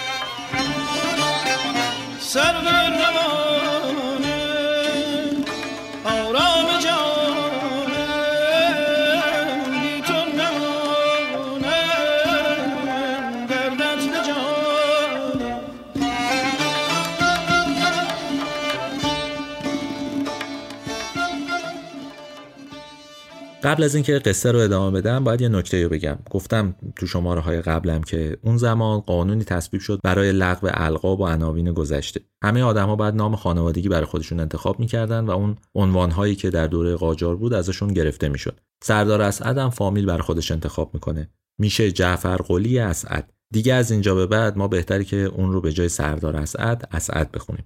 جایگاه اسعد تو حکومت جدید وقتی برای همه مشخص میشه که زمان تاجگذاری یکی از اون افرادیه که به خزانه سلطنتی کاخ گلستان میره جواهرات نادری رو بر میداره و با اونا یه تاج درست می‌کنه. در روز تاجگذاری رضا شاه سه تاج به محل تاجگذاری حمل میشه. تاج پهلوی که دست تیمورتاش بود تاج کیانی که دست فروغی بود و تاج نادری که دست اسعد بود. معلوم بود که اسعد در موقعیت جدید در شرایط جدید کشور جایگاه والایی داره. علیرغم اینکه نه زیرکی و سیاست تیمورتاشو داشت نه سواد و روابط پشت پرده فروغی. جعفر قلی خان بخش زیادی از اعتبار و جایگاهش رو از کارهایی که کرده بود از تلاشی که در دوره قبل کرده بود برای مشروطه جنگهایی که کرده بود افتخاراتی که به دست آورده بود داشت. همینطور از سوابق خانوادگیش از پدرش و ایلش. به همین دلیل مورد توجه بود. ضمن اینکه خودش هم در دوره‌ای که حاکم بود در دوره‌ای که فعالیت می‌کرد در درون حکومت چهره موجهی از خودش ساخته بود. آدم قابل اعتمادی بود. همه اینا رو گفتم برای اینکه بهتون بگم در دوره جدیدم آدم قابل اعتمادی بود. آدمی بود که وابستگی به جای خاصی نداشت می‌شد روش حساب کرد. همین شد که در دولت فروغی به وزارت پست و تلگراف رسید. اما وقتی دولت عوض شد و کابینه مستوفی الممالک اومد سر کار که سومین کابینه پهلوی بود مستوفی الممالک تصمیم گرفت که اون رو به عنوان وزیر داخله معرفی بکنه. وزیر داخله معادل وزیر کشور امروزیه. مدرس شخصی بود که مخالف این انتخاب بود و نطق قرایی کرد برای اینکه سردار اسعد به این سمت نرسه. مصطفی هم قصد سرشاخ شدن با مدرس را نداشت بنابراین این انتخابش رو کنار گذاشت و اینجاست که اسعد دیگه پست دولتی به دست نیاورد در دولت مصطفی الممالک. البته اینا هیچ کدوم از اهمیتش کم نکرد. توی این مدتی که هیچ سمت دولتی نداشت به شاه نزدیکتر شد همراه با شاه به مسافرت های مختلفی می‌رفت. اغلبم تو شب نشینی ها پای ثابتش بود رابطه نزدیکی با شاه داشت و از اوضاع هم راضی بود. خودش نوشته قاجاری قابل سلطنت ایران نبودند و کل مملکت را خراب کردند. پهلوی در این شش سال خیلی خدمت کرد. ایران را منظم کرد اداره کرد. همیشه تمجید می‌کرد از عمل شاه. یه جاهایی هم از سیاست شاه سر در نمی آورد. و سعی می‌کرد تو نوشتهاش اینو بنویسه. ولی چون ابهام داشت و ارادت داشت به شاه مملکت سعی می‌کرد اینو یه جوری جلوه بده که اگرچه سر در نمیاره ولی حتما به نفع همه هست. دوباره یه قسمت از دست نوشتهاشو براتون می‌خونم. هیچ معلوم نیست سیاست داخلی دولت یعنی شاه چیست. چون دولت و ملت امروز در ایران یعنی اراده شاه. به واسطه اینکه ما ایرانی ها تحور نداریم اتحاد نداریم صداقت نداریم وطن دوستی نداریم مذهب نداریم. ظاهر مسلمان ولی باطن معلوم نیست چه مذهبی داریم. مثل سابق اگر شاه احمد شاه بود نه ملت اراده داشت نه شاه. حال ملت به جای خود برقرار است ولی شاه اراده دارد جرأت دارد تحور دارد. ولی به کلی ساکت است. پس زیر نیم کاسه باید کاسه ای باشد. چون به این شکل نمی‌توان کار کرد. تو همین یکی دو جمله آخرم معلومه که چقدر ابهام داره نسبت به سیاست شاه و اصلا نمی‌دونه که شاه می‌خواد چیکار کنه. حالا اصلا اینکه سیاست رضا شاه در داخل چی بود خیلی مفهوم نیست و خیلی روشن نیست. ولی اسعد نسبت به اینم نگران بود. در عین حال معتقد بود که احتمالا شاه می‌تونه از پس همه کارا بر بیاد. تو این جمله ها البته یه چیز دیگه ای هم نهفته است و اون اینکه اسعد علیرغم همه نزدیکیش به شاه حضورش تو شب نشینی ها تو مسافرت ها و حتی تو جلسات مختلف آدمی نبود که باش مشورت بشه یا نظر سریح شاه درباره مسائل رو بفهمه. بیشتر یه دوست بود تا یه آدم همکار یا آدمی که قرار در سیاست همکاری بکنه و نقش داشته باشه. می‌خوام بگم که نقشش مثل مثلا فروغی نبود در دوره اول یا مثل تیمورتاش نبود که آدم مهمی بود. سردار اسد بیشتر یک رفیق بود رفیق رضا شاه بود. بعد از همه این ماجراهایی که اتفاق افتاد و من توضیح دادم سال 1306 بود که ازش خواستن به کابینه برگرده تو کابینه مخبر و سلطنه و این بار بشه وزیر جنگ.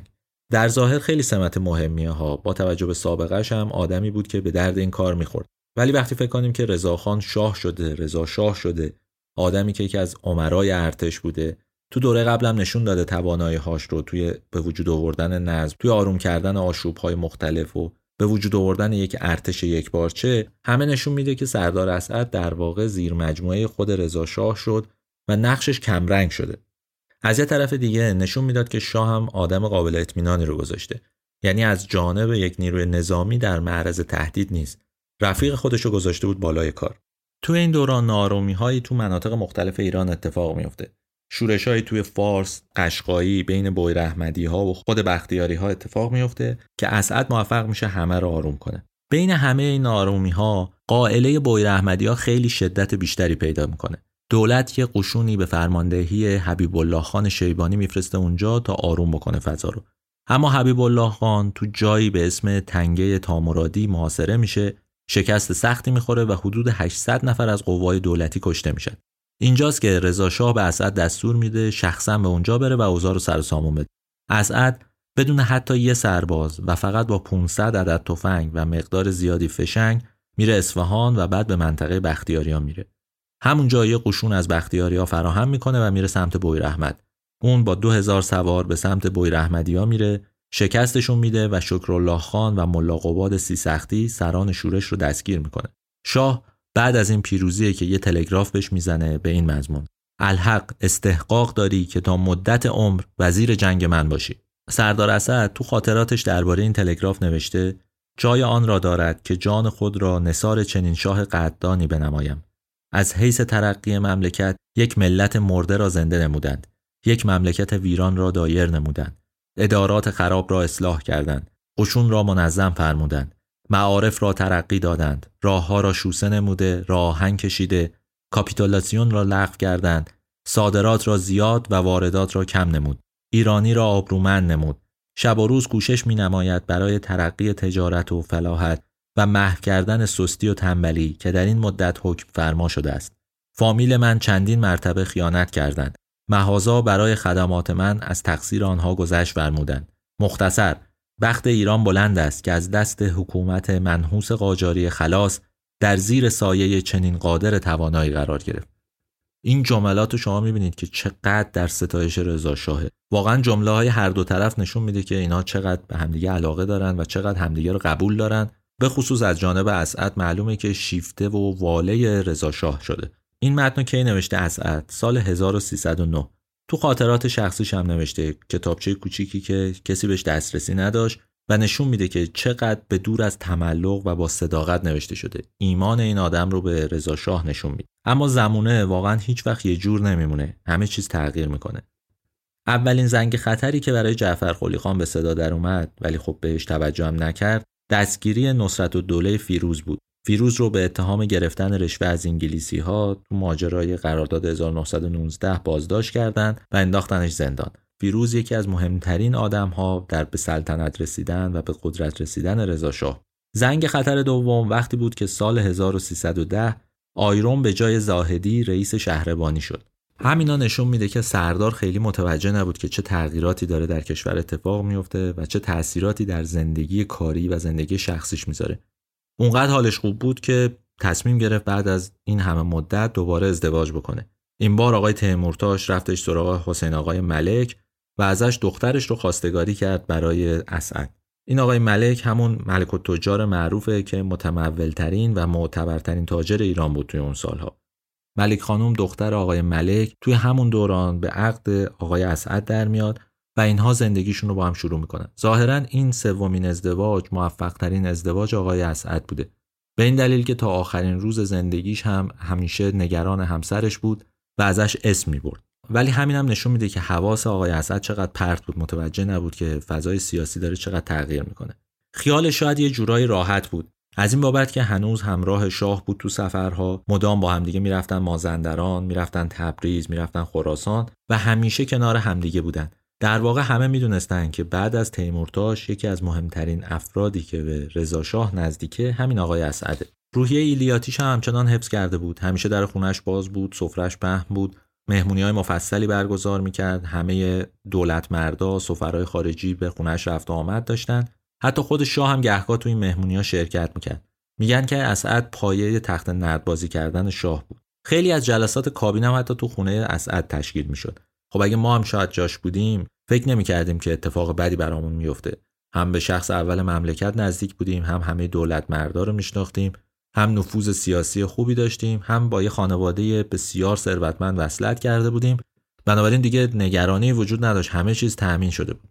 ولی درست همون زمانی که تبدیل شده بود به یه آدم بروکرات یا یه مقداری روحیه شهری پیدا کرده بود سردار اسعد افرادی که در ایل بودن دیگه کاملا ازش قطع امید کرده بودن. می‌گفتن که اون دیگه یک جنگجوی بختیاری نیست. جایگاهش رو یه جورایی تو ایل بختیاری از دست داده بود و رهبر جدید ایل بختیاری علی مردان خان چارلنگ خیلی آدم موجه تری بود برای ایل بختیاری.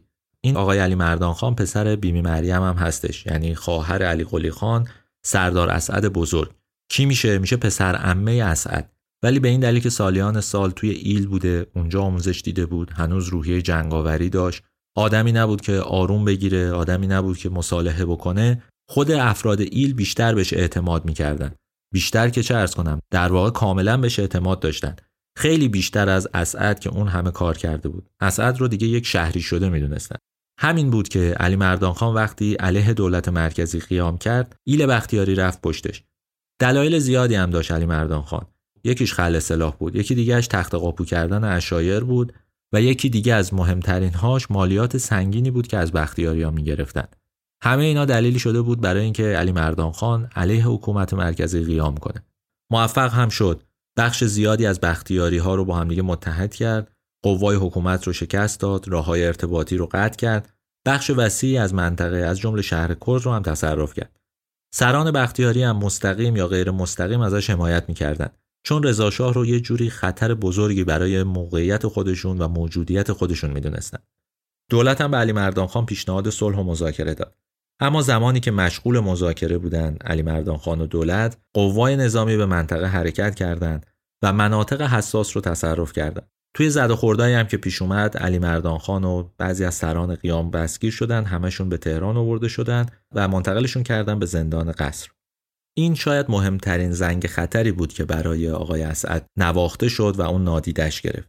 حالا ایلش همه فامیلاش قیام کرده بودن علیه شاه مستقر. به هر حال با همه اطمینانی که شاه بهش داشت می‌دونست که این آدم ایلیاتیه و ممکنه وابستگیاش کار دستش بده. بدبینی شاید از همین جا شروع شد.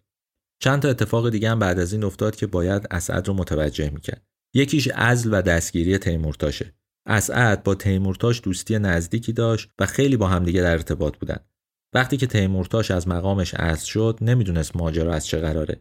خیلی ناراحت بود و به همین دلیلم خیلی زود رفت سراغ تیمورتاش تو خونش باش ملاقات کرد به حرفاش گوش داد و سعی کرد دلداریش بده. اسعد درباره این ماجرا نوشته که در مدت هفت سال وزارت دربار خیلی خدمات کرد. در حقیقت تمام کارهای دولت، مجلس، خارجه و داخله با او بود و من لایقتر و قابلتر و باهوشتر از این آدم در تمام عمرم ندیدم. خیلی هم با او دوست هستم. اسعد روز بعد از برکناری تیمورتاش میره به ملاقات شاه و اونطوری که خودش تو خاطراتش نوشته گفته که البته که اختیار ازل و نسب با شماست. تیمور هم یک جوان عادی ولی با استعداد بود که تحت تعالیم و تربیت های شما تبدیل به یک مهره لایق و فوقالعاده شد. این آدم یک ذخیره بزرگ برای شماست و اگر هم ازلش می‌کنید به این توجه کنید شاید چند وقت دیگر به وجودش نیاز باشد. بعدم یه جمله مهم به شاه میگه. معمول فرهنگ ما این است که هر کسی مورد توجه و مرحمت شاه است عموم مثل سگ تملقش را می‌گویند. ولی به محض اینکه بفهمند که مورد بیمرحمتی شاه قرار گرفته همانها مثل سگ هار پای او را می‌گیرند و به او آسیب میرسانند. خواهش می‌کنم مراقب تیمور باشید. شاه هم ظاهرا جواب بدی بهش نداده بود. گفته بود من خودم تیمور رو دوست دارم. الانم خیلی ناراحتم که ازلش کردم. واقعا هم همش تقصیر خودشه. اگر اون کارها رو نمی‌کرد من کاری باش نداشتم. ولی به هر حال نگران نباشید. مطمئن باشید که هواش رو دارم و مواظبش هستم. به خود اسدم گفته بود که برو اینا رو به تیمورتاش بگو خیالش رو راحت کن. اسدم خیلی خوشحال میره پیش تیمورتاش و جریان رو براش تعریف می‌کنه. تیمورتاش هم در ظاهر خوشحال میشه ولی خودش بهتر از همه حقیقت ماجرا رو می‌دونست. به همین دلیل هم تو یادداشتاش آقای تیمورتاش نوشته که چقدر این بختیاری ساده دل است. واقعا هم همینطور بود. تو دوره ای که همه متوجه بودن تیمور بد جوری از چشم شاه افتاده و نزدیکی بهش آسیب می‌زنه به هر کسی اسعد مدام به ملاقاتش می‌رفت. دوستیش رو قطع نکرده دائم با دختر تیمورتاش یعنی ایران هم در ارتباط بود بهش کمک می‌کرد و حتی تو دوره‌ای که سختگیری ها بیشتر شده بود تیمورتاش ممنوع ملاقات بود با وسادت اسعد بود که ایران موفق شد به ملاقات باباش بره. خانواده تیمورتاش تنها از طریق اسعد می‌تونستند با دولت و حکومت در ارتباط باشند وقتی خبر فوت تیمورتاش تو زندان منتشر شد اسعد رو همون حساب سادگی و خوشبینی که داشت تعمدی در این اتفاق ندید و شک نکرد که این قتل به دستور شاه اتفاق افتاده. آدم بعضی وقتا اصلا به چیزایی فکر نمی‌کنه که ممکن سر خودش هم بیاد. همه چیز رو به حساب قضا و قدر و شرایط می‌ذاره و حتی کسی که بیگناهه رو متهم می‌کنه به گناه برای اینکه یک عملی رو توجیه کنه. این اتفاق درباره اسد افتاد. وقتی رفیقش تیمورتاش به قتل رسید فکر می‌کرد مقصر خودشه. اگر یه سری کارا رو نمی‌کرد شاید شاه هم ازش میگذشت. تازه شاه هم مقصر نمی‌دونست. می‌گفت شاید اینجوری بعضی از آدمها بهش آسیب نمی‌زدن. ولی خب آدمها به نوبت تو صف ایستادن دیگه. وقتی در معرض همچین قدرتی هستند و آدمی که ممکنه با بدبینی سراغ گزینه های بعدی بره. چطور این اتفاق افتاد؟ براتون الان تعریف می‌کنم. یاری در کس نمی‌بینیم. یاران را چشان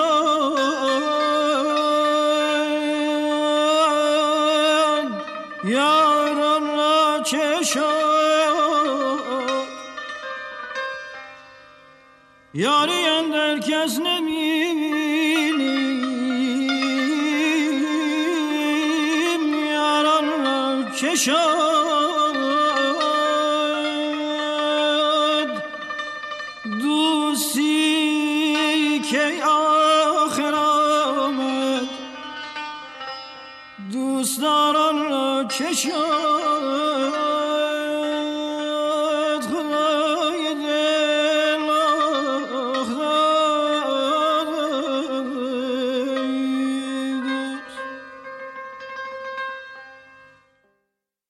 توی اون زمان اسد اعتبار و ارج و قرب خودشو داشت. توی سفرها هم با شاه.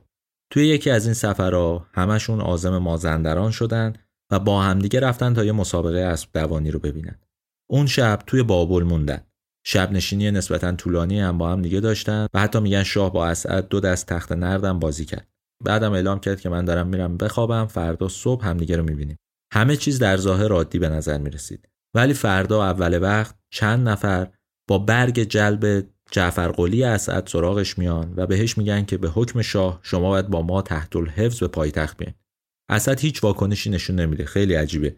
بدون هیچ گفتگویی همراه با مامورا سوار ماشین سواری میشه و به تهران میاد مقصد کجاست؟ زندان قصر. همون جایی که علی مردان خان رو هم برده بودن. همزمان با این اتفاق و حتی شاید یه خورده زودتر یه تلگرافی به دست نیروهای نظامی و نیروهای حکومت رسیده بود تو جاهای مختلف. توی تلگراف رئیس دفتر شاه اینطور نوشته بود. چون به واسطه کشف سندی که شرکت جعفر قلی خان اسعد را با تیمورتاش در قضیه نفت میرساند و خودتان اطلاع دارید مشارالله تحت توقیف درآمده اشخاص زیر را فوراً توقیف نمایید.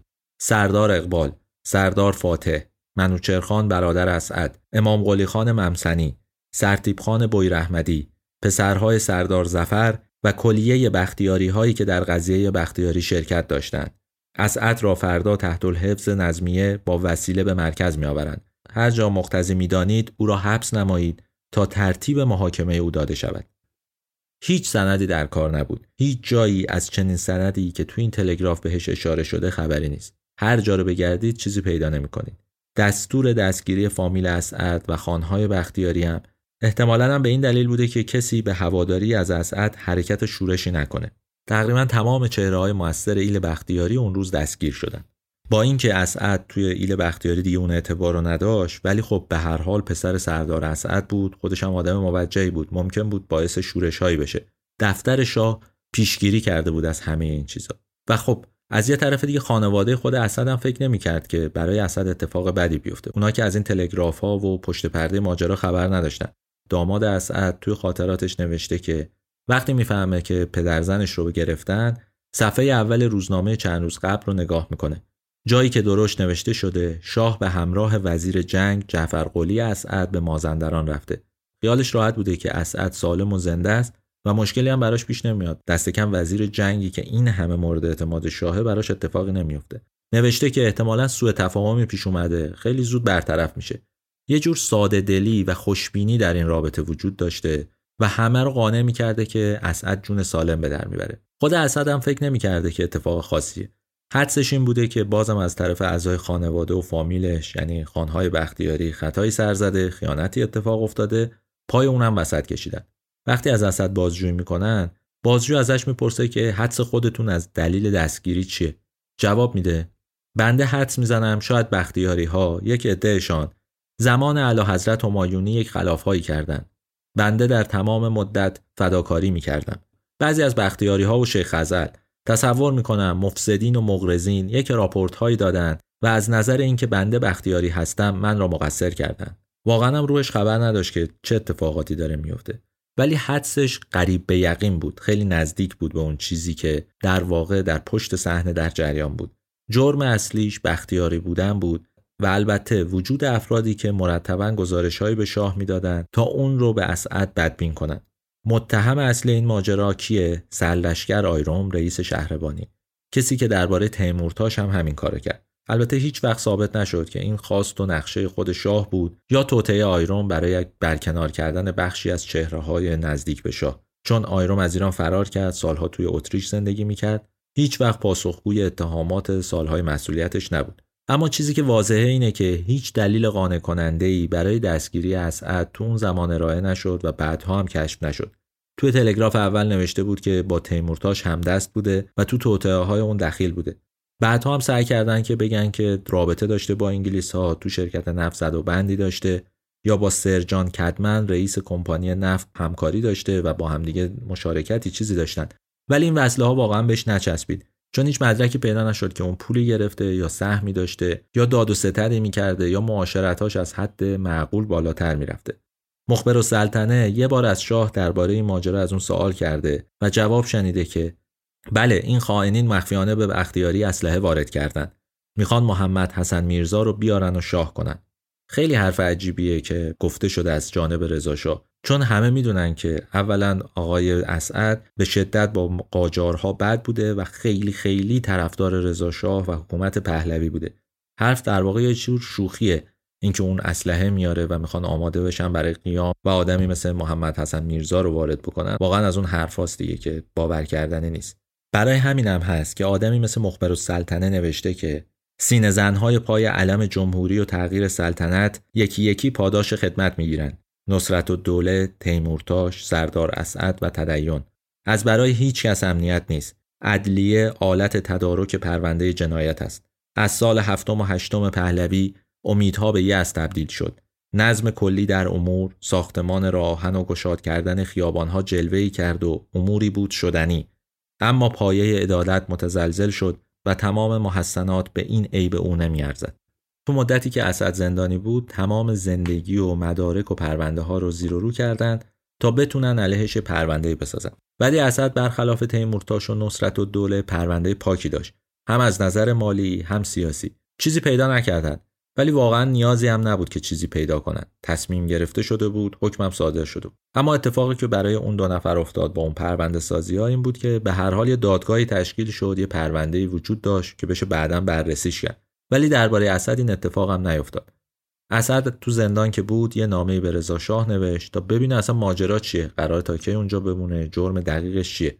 نوشته که گذشته از اینکه قلب مبارکت آگاه است که فدوی تمام خدماتم به ذات مقدس از روی پرستش بوده بیگناهی من در استنتاق از آفتاب روشنتر خواهد شد. اگر پس از آن همه فداکاری ها و مراهم ملوکانه درباره فدوی یک کلمه دروغ به عرض برسانم مستحق اعدام هستم. بعدش پیشنهاد می‌کنه که اگر خانهای بختیاری تقصیری دارن اونا رو محاکمه کن. برای مجازات اصلا برو سهم نفتشون رو بگیر تا جبران خسارت بشه جریمه بشن یه جوری سرشون به سنگ بخوره واقعا چرا سراغ من اومدی ظاهرا دستور نهایی برای قتل اسعد توی اسفند 1312 داده میشه چون پایان هر سال معمول این بود که زندانی های سرشناس برای عید به مرخصی می اومدن می‌رفتن پیش خانواده هاشون یه گروه هم آزاد می شدن. اون سال مثلا آدمی مثل قوام الملک که همزمان با اسعد دستگیر شده بود از زندان آزاد شد ولی هیچ خبری از آزادی وزیر جنگ نبود. همون موقع یعنی در تاریخ اول فروردین سرهنگ راسخ رئیس زندان قصد دستور میده تا غذای اون دسته از زندانیا که از بیرون زندان براشون آورده میشه باید برای تفتیش به دفتر رئیس زندان تحویل داده بشه. غذای اسد هم می‌برن به دفتر رئیس زندان. ظاهرا همونجا سم آرسنیک رو به غذاش اضافه می‌کنن و براش می‌برن. حجم غذایی که برای سردار اسد میبردن خیلی زیاد بود و اون معمولا به زندانیای دیگه هم می‌داد. اون شب به دلایلی اسد خیلی غذا نخورد و عده زیادی از زندانی ها و زندانبانا از این غذا خوردن.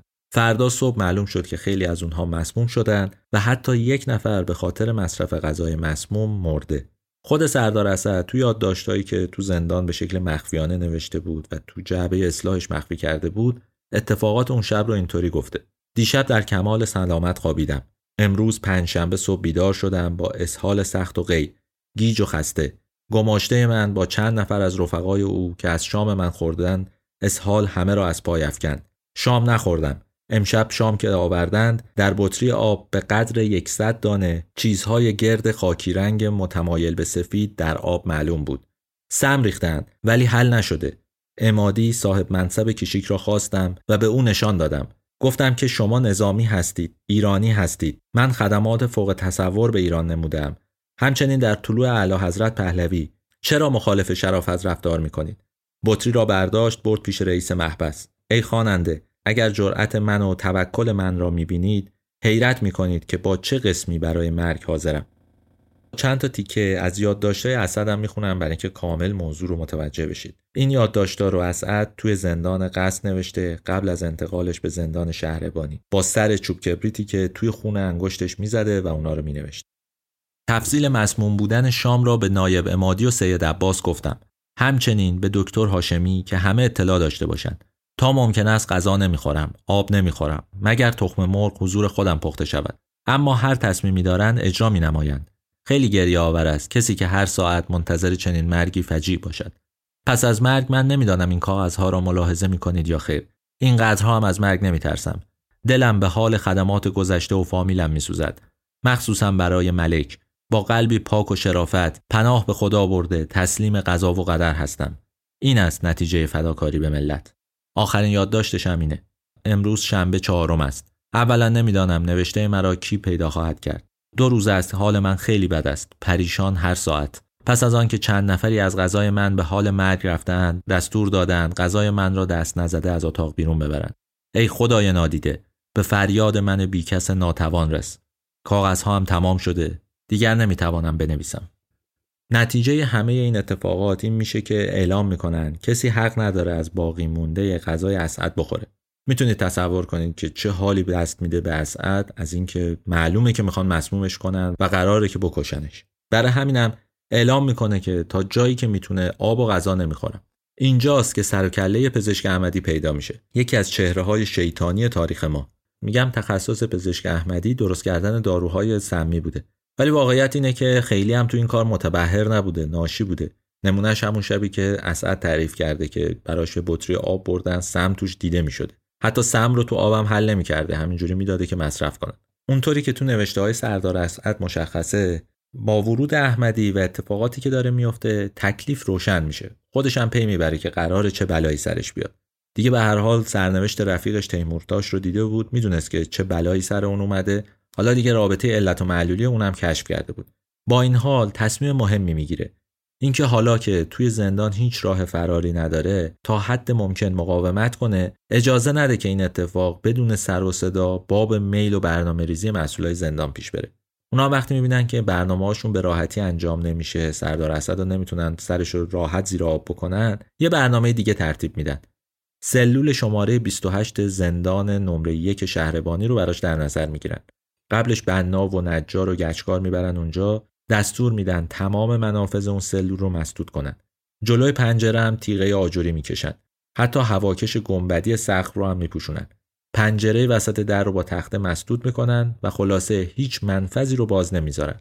شاهدای ماجرا میگن بعد از اینکه کار تموم شد در رو بستن رو خودشون رفتن داخل سلول داد و فریاد می‌کردن ببینن آیا صدا بیرون میاد یا نه. وقتی کارشون تموم شد دیگه خیالشون راحت شد که این سلول آماده است توی پنج فروردین سردار اسعد رو به صورت مخفی و ناشناس به اونجا منتقل می‌کنن.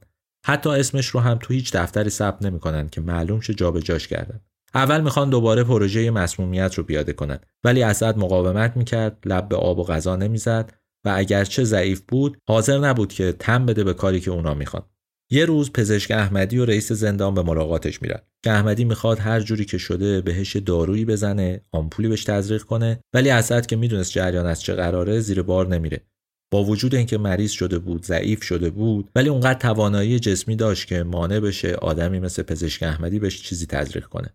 53 سالش هم بیشتر نبود اون موقع. بنابراین میشه فکر کرد که قوای جسمانیش هنوز سر جاشه. یک مرد 53 ساله از ایل بختیاری که بخش عمده ای از زندگیش هم سوارکاری و ورزش کرده و جنگیده آدم ورزیده به این راحتی ها نمیشه آروم نگهش داشت و چیزی بهش تزریق کرد.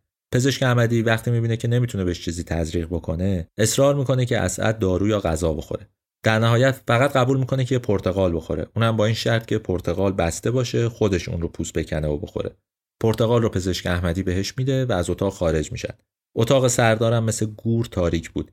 هیچ پنجره ای نداشت چراغ روشنی هم نداشت و تو اون تاریکی اسعد پرتقال رو پوست می‌گیره و می‌خوره. اما ظاهرا احمدی داخل اون پرتقال هم سم تزریق کرده بود. اما میزان سمی که توی اون پرتقال بود به اون حدی نبود که آدمی مثل اسعد رو بکشه.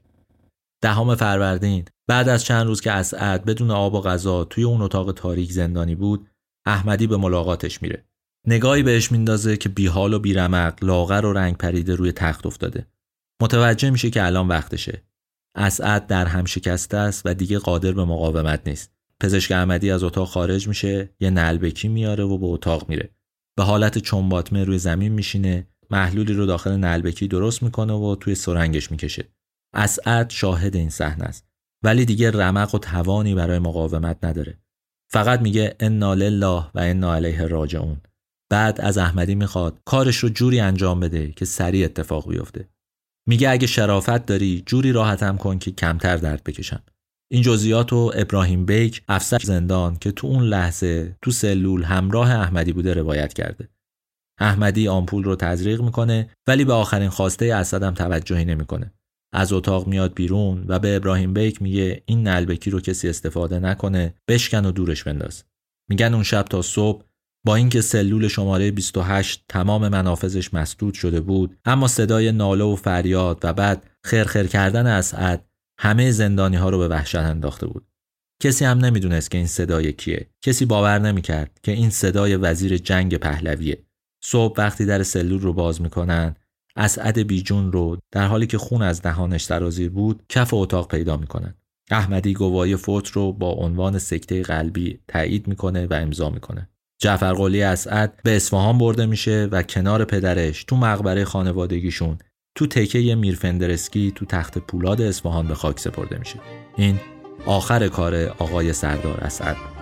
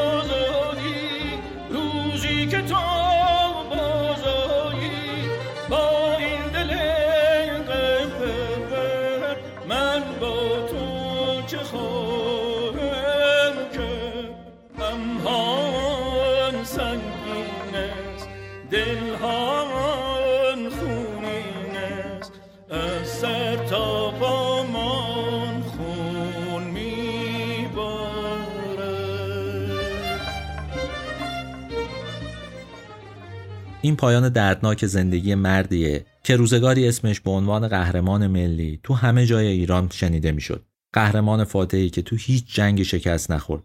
اتکاش به زین اسبش، قنداق تفنگش و ایلش بود. تو هر منصب و مقامی که بود به فساد آلوده نشد و تا آخرین روز زندگیش با کمال افتخار زندگی کرد. اون به کسی اعتماد کرد که فکر می‌کرد سعادت کشور به دستشه و باید در هر حالی بهش خدمت کنه هیچ وقت واقعا فکر نمی‌کرد همون شخص کلکشو بکنه. بعدها یادداشت‌های زندان جعفر قلی خان به شکل تصادفی زیر تخته جعبه چوبی اصلاحش که تو زندان همراهش بود به دست پسرش سهراب پیدا شد. اون یادداشت‌ها و شهادت چند نفر از مامورای زندان و دفاعیات محکم ارسلان خلطبری وکیل خانواده اسعد باعث شد که پزشک احمدی توی محاکماتش مجرم شناخته بشه و در مله عام تو میدون توپخونه به دار آویخته بشه. درباره این دادگاه تو شماره ایران تیمورتاش هم حرف زدم ولی یکی از اتهامات پزشک احمدی همین ماجرا بود. حالا که پرونده سردار اسد رو مرور می‌کنیم خانوادهش رو مرور می‌کنیم به این نتیجه می‌رسیم که آقای اسعد نه سیاست و بلند پروازی تیمورتاشو داشت نه جاه طلبی نصرت و دوله و نه حتی در زمره مخالفین پهلوی بود. یعنی یه آدمی مثل مدرس و فرخی یزدی هم نبود. شاید جرمش این بود که خیلی مورد احترام بود خیلی آدم کاری بود فساد نداشت آدم ساده دلی بود آدمی بود هم اهل مذاکره و هم اهل جنگ و قابلیت های زیادی داشت. همینها باعث شک شده بود بهش به خصوص که به یک ایل بزرگ هم وابسته بود به یک ایلی که سابقه تاریخی داشت بین همه اقوام محترم بود. به همین دلیل زیر سایه شک بود. شخص اول مملکت اون رو فقط تا جای دوست داشت که رفیقش باشه. لحظه ای که فکر کرد اون ممکنه قدرتی رو به دست بیاره حتی بر اساس توهم به این نتیجه رسید کلکش رو کند. نام سردار اسد مثل ستارخان و باقرخان روی هیچ خیابونی نیست. شاید تنها یادگارایی که از این پدر و پسر مونده یعنی از سردار اسد دوم و از سردار اسد سوم ساختمون موزه بانک ملیه. امارتیه که تبدیل شده به موزه بانک ملی. یکی هم قلعه سردار اسد سوم تو جونقان در استان چهارمحال بختیاریه و یه مجسمه برونزی با ارزش که مجسمه ساز فرانسوی اونو ساخته بود و علی قلی خان خریده بود و آورده بودش تهران. اینا همه اون چیزایی که از این اشخاص به جا مونده. سالها بعد از قتل جعفر قلی خان در سال 1321 خانوادهش این مجسمه برونزی رو همراه یه لوح یاد بود به مجلس شورای ملی هدیه کردن. هنوزم می‌تونید اون مجسمه رو تو امارت بهارستان ببینید. پایین لوح نوشته به یادگار خدمات مرحوم جعفر قلی اسعد بختیاری به آزادی و مشروطیت تقدیم مجلس شورای ملی گردید. محمد تقی اسعد، سهراب اسعد. این پایان کار سردار بود. پایان کار سردار اسد که قربانی سوء شد.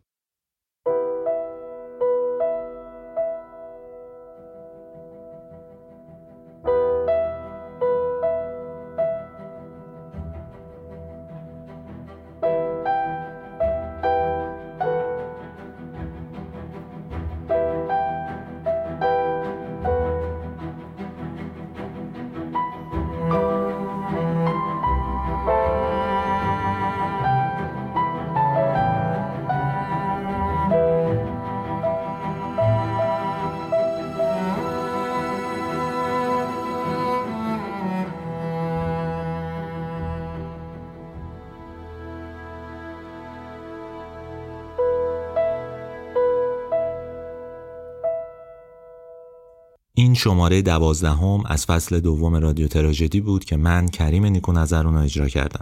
متن این شماره رو هم آقای میلاد محمدی نوشتن. اگه نظری داشتید درباره این شماره یا شماره های دیگه می‌تونید سری بزنید به صفحه ما توی اینستاگرام یا توی Castbox یا سایت ما رادیو تراژدی اونجا نظرتون رو بگید. حتما ما نظراتتون رو می‌خونیم. ضمنا مجله ما هم به زودی در میاد شماره شهریور. امیدوارم که اونم بخرید. اینجوری می‌تونید از ما هم حمایت بکنید. توی شماره که درباره آقای نلبندیان منتشر کردیم گفتم که کسایی که در معرض افسردگی هستن یا احتمال می‌دید که یک کاری بکنن که ناگوار باشه هم برای خودشون هم برای خانوادهشون و هم برای دوستاشون می‌تونن با یه شماره های تماس بگیرن. شماره 123 رو اعلام کرده بودم که بعدا از طرف بهزیستی متوجه شدم یک شماره دیگه هم وجود داره. در واقع 123 بیشتر برای مسائلی مثل کودک آزاری، سالمند آزاری، همسر آزاری و اینجور اموره و معمولا هم یه جور اورژانس اجتماعیه. ولی یه شماره دیگه هم هست 1480 اینجا می‌تونن آدما درباره اختلافای خانوادگیشون، تنهایی، مشکلات کودکان و نوجوانان، آسیبای اجتماعی، خودکشی و اینجور چیزا صحبت کنن. هر دو این شماره ها می‌تونن به شما کمک کنن و راهنماییتون کنن با تفکیک این موضوعاتی که گفتم. امیدوارم حالتون بد نباشه اونقدری که به این شماره نیاز پیدا کنید ولی اگر یک درصد هم فکر کردید که کسی دوروبرتون هست حالا خودتون یا اطرافیانتون مشکلی داری که نیاز به کمک داره این شماره ها حتما می‌تونن به شما کمک کنن. وقتی حرف ماشین میشه ترجیحمون اینه از آدمی کمک بگیریم که از بازار سر در میاره و تخصصش رو داره. کارنامه یه متخصص همه جانبه خودرو به حساب میاد. یعنی چی؟ یعنی اگه خواستی قبل خرید ماشین اون رو کارشناسی کنی می‌تونی در محل مورد نظرت از کارشناس کارنامه کمک بگیری. اگه خواستی ماشین بخری یا بفروشی فارغ از وضعیت بازار خیالت راحته که دستیار معاملات کارنامه از آگهی تا قولنامه همراهیت می‌کنه. یا اگه موعد سرویس دوره‌ای ماشینت سر رسید و نیاز به چکاپ یا تعویض قطعات داشت مثل یه جور مکانیک سیار در محل مورد نظرت این خدمات رو ارائه می‌کنه. از کارشناسی و معامله تا سرویس و چکاپ با کارنامه.